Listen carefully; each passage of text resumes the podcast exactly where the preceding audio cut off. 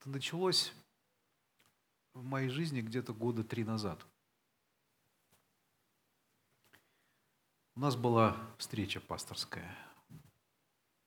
Замечательные ребята собрались, все хорошо.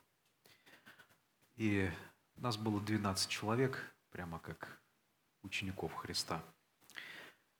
Мы сели в кружочек, и вот так, знаете, по кругу каждый рассказывал о своей церкви. Ну, что там происходит, какие есть служения, какие планы на будущее. И у всех что-то происходило.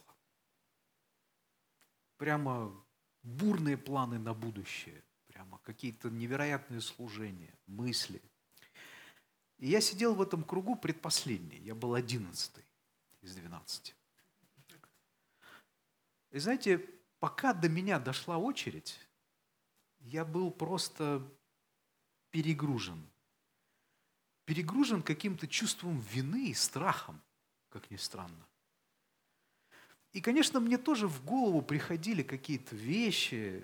Я, знаете, вот слушаю очередного пастора, а, как он рассказывает о том, как прекрасно у них все в церкви, какие планы. И все более и более судорожно начинаю думать, а что же мне-то сказать? Да, вроде бы что-то и в нашей церкви происходит. И вот вроде и качалка есть. И в сезон мы играем во фрисби, там выходим во дворы с людьми, привлекаем. Здорово. Я заканчиваю второй уровень э, в Международной Федерации коучей. Там уже, да, ну, уже закончил, уже третий даже. И тогда был второй. Мы проводим общецерковные ретриты раз в полгода. И знаете, вот действительно это судорожно, бешено так все начинает прокручиваться в моей голове. Что сказать, что сказать? А моя очередь подходит.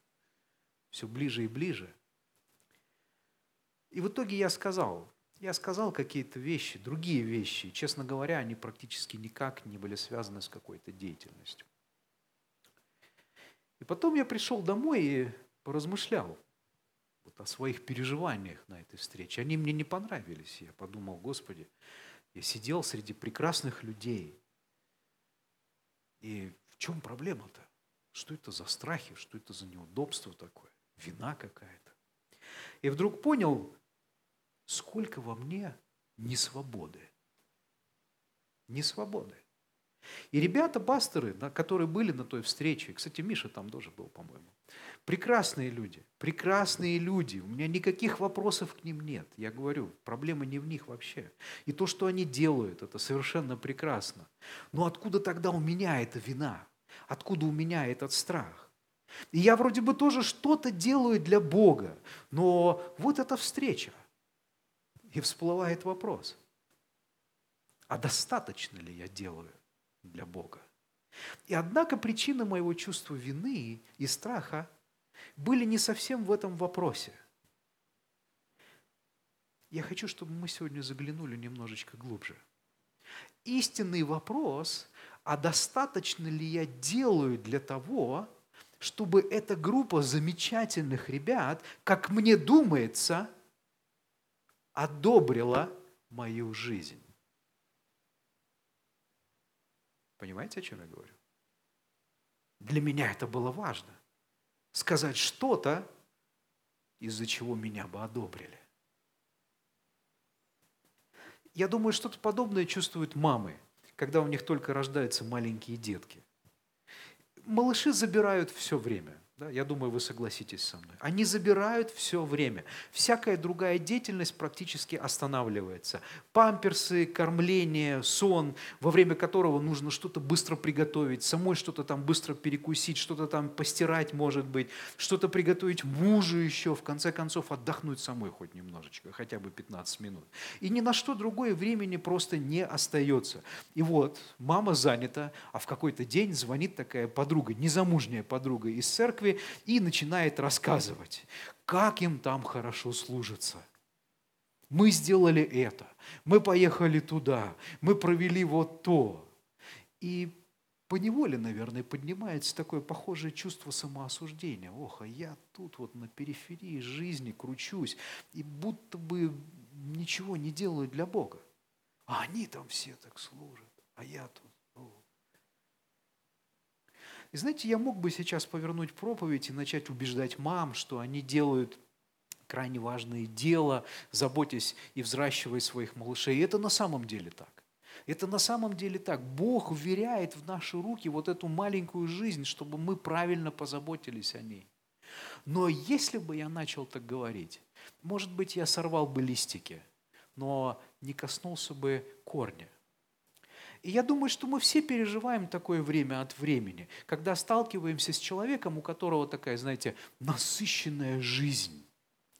Он радостно рассказывает, как он сделал первое, как он поехал там во второе, повлиял на третьих. И мы слушаем его, да, и нам вроде бы даже надо радоваться. И мы такие, а, ну да, прикольно, прикольно.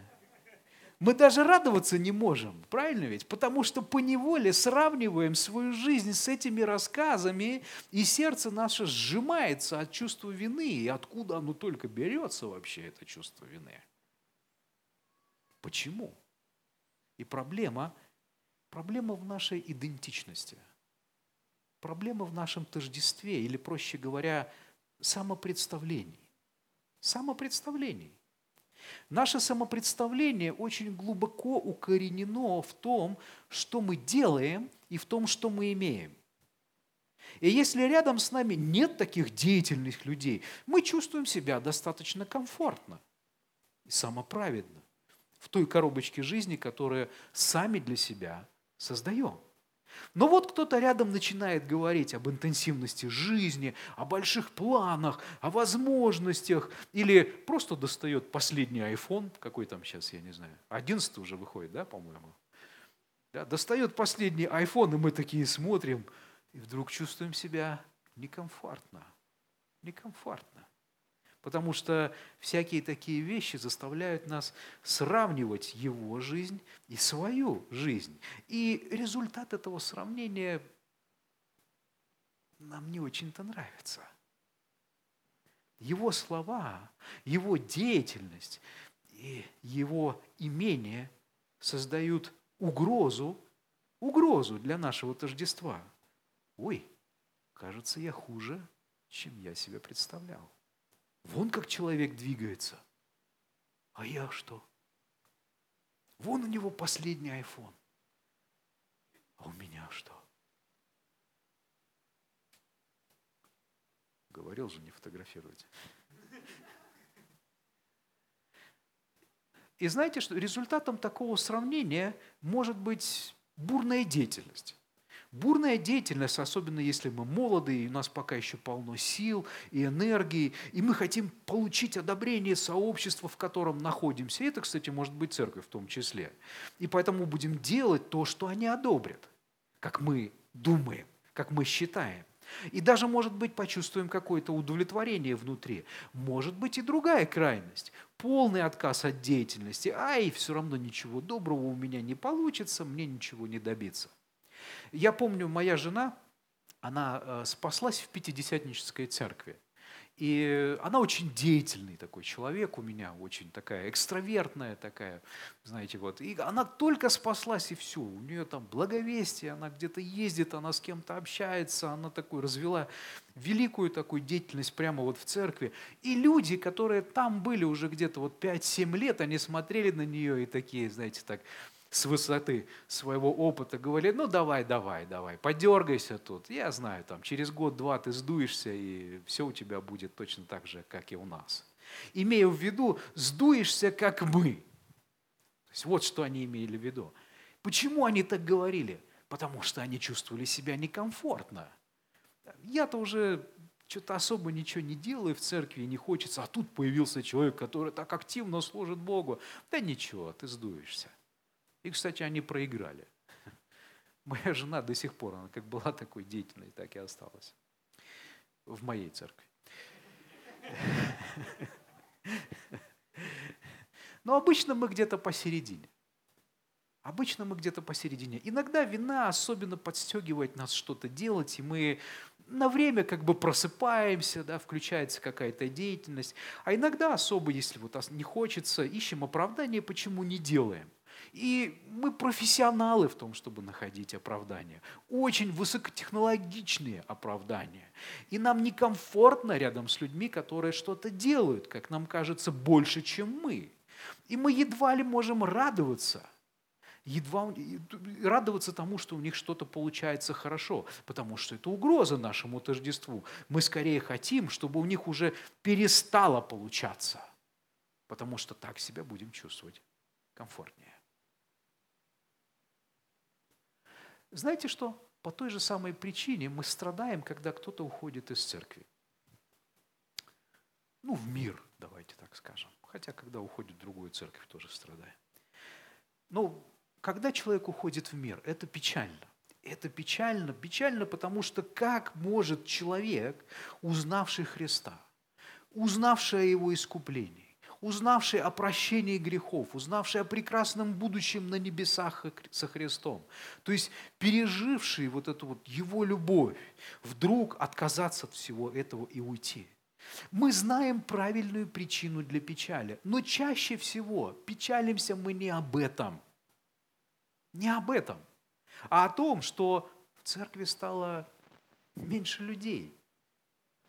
И кто-то со стороны может подумать, у них мало людей. Или от них уходят люди. Наверное, это не очень хорошая церковь. А может быть, и люди там не очень хорошие. Знаете что? Когда два пастора знакомятся, первый вопрос, который они задают друг другу, какой? А? Миша, а сколько людей у тебя в церкви? Понимаете? И, конечно, я говорю, пасторы особенно страдают из-за этого. Я по себе знаю. Я знаю это по себе. И на чувстве вины, опять-таки, мы можем броситься что-то делать, как-то пытаться решить этот вопрос, чтобы появились новые люди, поднялась наша самооценка. Но постепенно чувство вины притупляется – а вместе с ним уходит желание и сила что-то делать. Да, пусть будет все так, как есть. Но, наверное, самый яркий пример того, о чем мы говорим, это соцсети. Вот соцсети с 2011 года. Вы слышали, может быть, об этом? Термин Facebook депрессия стал официальным диагнозом. Представляете себе? Facebook депрессия – и доказано, чем больше времени молодые люди проводят в Facebook или там, ну, в каких-то там социальных сетях, которые сейчас более, может быть, популярны даже, тем хуже их настроение и отношение к своей жизни. Почему? Потому что чаще всего люди выкладывают туда только те фотографии и новости о себе, которые представляют их в выгодном свете, безусловно. И в результате создается впечатление, что у друзей и знакомых жизнь лучше, ярче, чем у тебя. Фото удачнее, фигура стройнее, часы дороже, машина шикарнее, курорты побогаче, квартира поширше. И вообще смотри, какая у них насыщенная жизнь. А у тебя что?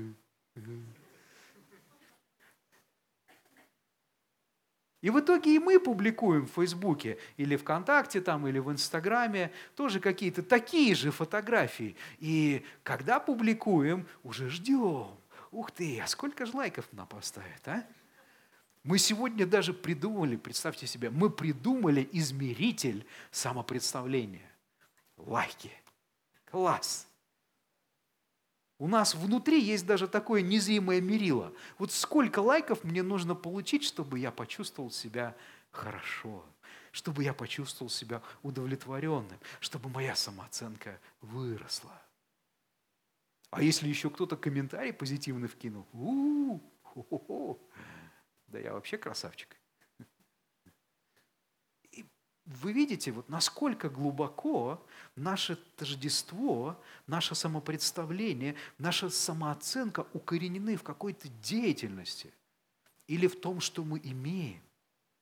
Но не просто в деятельности, а именно в деятельности, которую одобрит культура, в которой мы живем.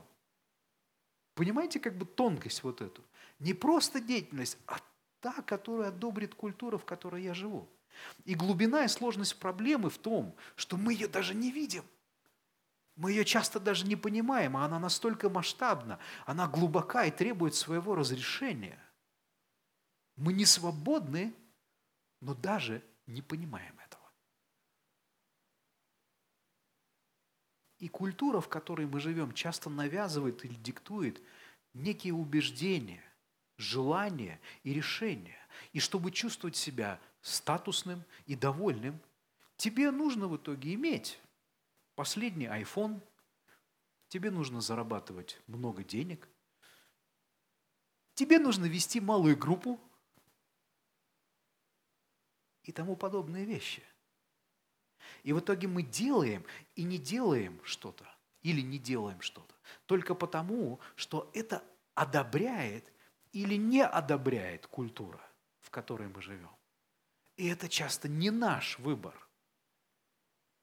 Мы, быть, мы просто хотим быть хорошими и достойными в глазах окружающих людей, потому что иначе будет больно, иначе будет некомфортно. И в этом мы теряем свою уникальность. Знаете, ведь когда наши дети растут, маленькие дети, родители являются для них главным источником такого вот одобрения и похвалы. И это хорошо. И это правильно. Нужно хвалить детей за успехи. И наш малыш, он аж светится, да, знаете, когда он что-то делает, у него получается, мы его хвалим, он прямо там расцветает весь, он говорит что-то такое, типа там, такое, знаете, типа по-мужски. Да, когда он видит вот эту улыбку на наших глазах, когда он слышит эти слова одобрения, когда у него что-то получается. И это очень важный момент воспитания, потому что одобряя что-то или не одобряя, мы как бы закладываем такие целые векторы в его мировоззрении. Мы определяем для него, что хорошо, а что плохо. Крошка сын к отцу пришел. Но однажды малышу нужно вырасти. Нужно вырасти. Нам нужно вырасти. И сразу скажу, без Бога это невозможно. Ну, едва ли это возможно. И маленький ребенок, ведь так и получается, он растет и постепенно просто меняет группу, которая будет его одобрять. И сначала это родители, потом может быть какая-то школьная тусовка, потом студенческая молодежная среда, потом какое-то профессиональное рабочее окружение и культура нации, в которой мы живем в целом. Но представьте себе Христа, который жил бы согласно вот всем этим культурным установкам. Вот только подумайте, что если Христос вот живет точно так же, как мы с вами, Он встречается с мытарями и грешниками, ест с ними и пьет с ними, и вдруг приходят фарисеи и говорят ему, а что ты пьешь с мытарями и грешниками, а, Христос? И он такой, ой, да-да-да, простите, простите меня, фарисеи, что-то бес попутал. Как это действительно я мог вот с мытарями и грешниками есть и пить? Я больше не буду. Да нам и в голову даже не может прийти такая картина. Не правда ли? Блудница омывает его ноги. И опять-таки какие-нибудь фарисеи появляются и говорят, Иисус, это вообще-то блудница, что ты вообще делаешь, что ты себе позволяешь? А, вот оно что. О, фарисеи, спасибо, что вы предупредили меня. А ты, Мария, ну-ка отойди, отойди, больше ко мне не подходи. А то мало ли люди что-нибудь подумают не то. Я говорю, конечно же, ничего подобного не было. И мы даже помыслить себе не можем такого об Иисусе Христе. В Иоанна 4 глава, это вообще потрясающая глава, когда Иисус встречается с самарянкой у колодца. И мы читаем просто, ну, он встречается с самарянкой у колодца. Друзья мои, он сразу, одной только этой встречи, тем, что заговорил с ней, он сломал сразу целую кучу стен – национальную стену, да, ведь она сама говорит, что евреи с самарянами не общаются. Он ломает гендерную стену, потому что мужчина с женщиной не общается. Там не принято это было, если только это не твоя жена. Он ломает нравственную стену, потому что известно, что она, ну, там, ее не называют блудницей, но у нее шестой муж, с которым тем более она живет в гражданском браке. И, конечно же, приходят потом его ученики, они удивляются, что ты вообще с женщинами разговариваешь, а, тут у колодца, пока нас нет. В Иоанна 6 глава Иисус проповедует множеству своих учеников, которых к тому времени уже было намного больше, чем 12. И он предвозвещает свою смерть и говорит о причастии словами, которые показались ученикам очень странными – в 66 стихе, 6 глава, 66 стих. С этого времени многие из учеников его отошли от него и уже не ходили с ним. Не ходили с ним. Миша, как бы ты себя почувствовал? Вот, ты приходишь в церковь, проповедуешь Божье Слово со всем огнем, со всем вдохновением. И после этого церковь у тебя со 100 человек увеличивается до 30. Увеличивается до 30. Понимаете? То есть как бы чувствовал себя пастор после такого исхода? Я проповедую, причем проповедую действительно хорошие проповеди. После этого из церкви уходит большая часть людей. Какие мысли? Ой, Боже, может быть, я что-то не то говорил. О-о-о. Может быть, надо было как-то помягче, по-другому. А, а скажите, а что будут чувствовать оставшиеся люди? М? И что они будут думать о пасторе? Но вот Христа покидает большая часть его учеников. И, вероятно, он печалился по этому поводу. Но знаете, что он печалился не потому, что учеников стало меньше. Или там, а что теперь обо мне подумают люди, как об учителе нравственности? Он печалился, что люди, приткнувшись, ушли от источника истины и жизни. Почему у Христа не было с этим проблем? с культурой, с мнением людей. У него не было с этим проблем. Потому что его тождество, его самопредставление, оно строилось не на его делах. Оно строилось не на количестве учеников или каком-то внешнем признании людей. Некоторых он даже просил, он говорил, не надо, не рассказывайте обо мне пока что ничего. Но в чем было его тождество? Матфея 3 глава, 17 стих. «Се глаз с небес глаголющий, сей есть Сын мой возлюбленный, в котором мое благоволение». Чтобы чуть яснее прозвучали эти слова для нас. «Вот голос с небес говорящий, Он есть Сын мой возлюбленный, которым я уже доволен». Я уже доволен. Бог говорит ему эти слова. Сразу после Христова крещения на Иордане. Иисус еще никому не послужил. Он еще не совершил ни одного чуда. Он еще не сказал ни одной проповеди. У него нет еще ни одного ученика, и крест еще далеко-далеко впереди. А Бог ему говорит, я его люблю. Я им уже доволен. Я уже им доволен. А скажите, а Бог нам говорит такие слова? А? Что вы чувствуете? Верите ли вы в это, что Он уже вам говорит эти слова? Вне зависимости от того, делаете вы что-то, не делаете. Есть у вас малая группа, нет у вас малой группы. Молитесь вы, не молитесь.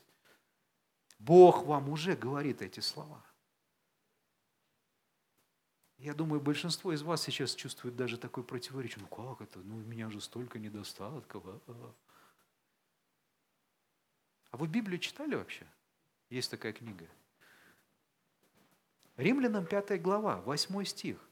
Но Бог свою любовь к нам доказывает тем, что Христос умер за нас, когда мы еще были грешниками.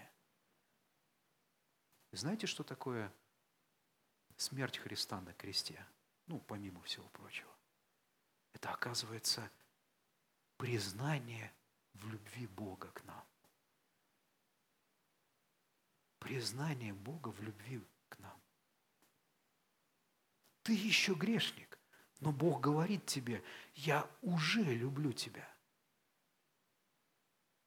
И знаете что, друзья? Эти слова нам нужно принять очень глубоко в сердце. Чтобы главным одобрителем или неодобрителем наших действий стал сам Бог. Потому что Бог Иисус Христос, наш Спаситель. Потому что однажды Бог скажет нам или не скажет, хорошо, мой добрый и верный раб. Потому что это Бог скажет однажды некоторым людям, отойдите от меня, делатели беззакония, я никогда не знал вас. Бог выносит каждому человеку окончательный вердикт, и никто иной. Как приходит такая свобода? Как приходит столь глубокое изменение в нашем сердце? Оно дается непросто и не сразу. Но каждый день мы призваны к тому, чтобы молиться и размышлять о том, что Бог сделал для меня, кто я во Христе Иисусе. Просить у Бога милости, открыть это нашему сердцу, вот эту глубокую истину о Его любви ко мне лично, ко мне лично. Понимаете? Без этого мы будем болтаться. Просто будем болтаться. Меня не одобрили в церкви. Ну, тогда я вообще ничего не буду делать. Или я пойду в другую церковь. Меня вообще не одобряют нигде. Пойду искать сообщество, где меня одобрят. А по сути нам нужен только Христос. И я хочу закончить вот этой великолепной и великой молитвой апостола Павла из послания к Ефесянам 3 глава с 14 стиха. «Для сего преклоняю колени мои пред Отцом Господа нашего Иисуса Христа, от которого именуется всякое Отечество на небесах и на земле. Да даст вам по богатству славы Своей крепко утвердиться Духом Его во внутреннем человеке, верою вселиться Христу в сердца ваши, чтобы вы, укорененные и утвержденные в любви, могли постигнуть со всеми святыми, что широта и долгота, и глубина и высота, и уразуметь превосходящую разумение любовь Христову, дабы вам исполниться всею полнотою Божьей. А тому, кто действующий в нас силой может сделать несравненно больше всего, чего мы просим или о чем помышляем, тому слава в Церкви во Христе Иисусе во все роды, от века до века. Аминь. Аминь помолиться, да? Господь дорогой, я молюсь, помоги, пожалуйста, нам действительно открывать, насколько Ты любишь нас, Господь, насколько безусловна эта любовь, и что нам не нужно ее достигать как-то, нам не нужно за нее бороться, нам не нужно что-то делать в своей жизни, самосовершенствоваться. Ты возлюбил нас уже, когда мы были еще грешниками. Научи нас покоиться в Твоей любви. И из Твоей любви учиться любить Тебя, Господь. И поэтому делать все, что будет Тебе угодно, нашему любящему и любимому Отцу Небесному. Я молюсь, Господь, чтобы эта истина, она пронзила сердце каждого человека, сегодня слышал Твое Слово. Да и вообще, наверное, сердце всякого христианина, Господь чтобы ушла всякая самоправедность, Господь, чтобы мы просто успокоились в Тебе. Я прошу во имя Христа, нашего Господа и Спасителя.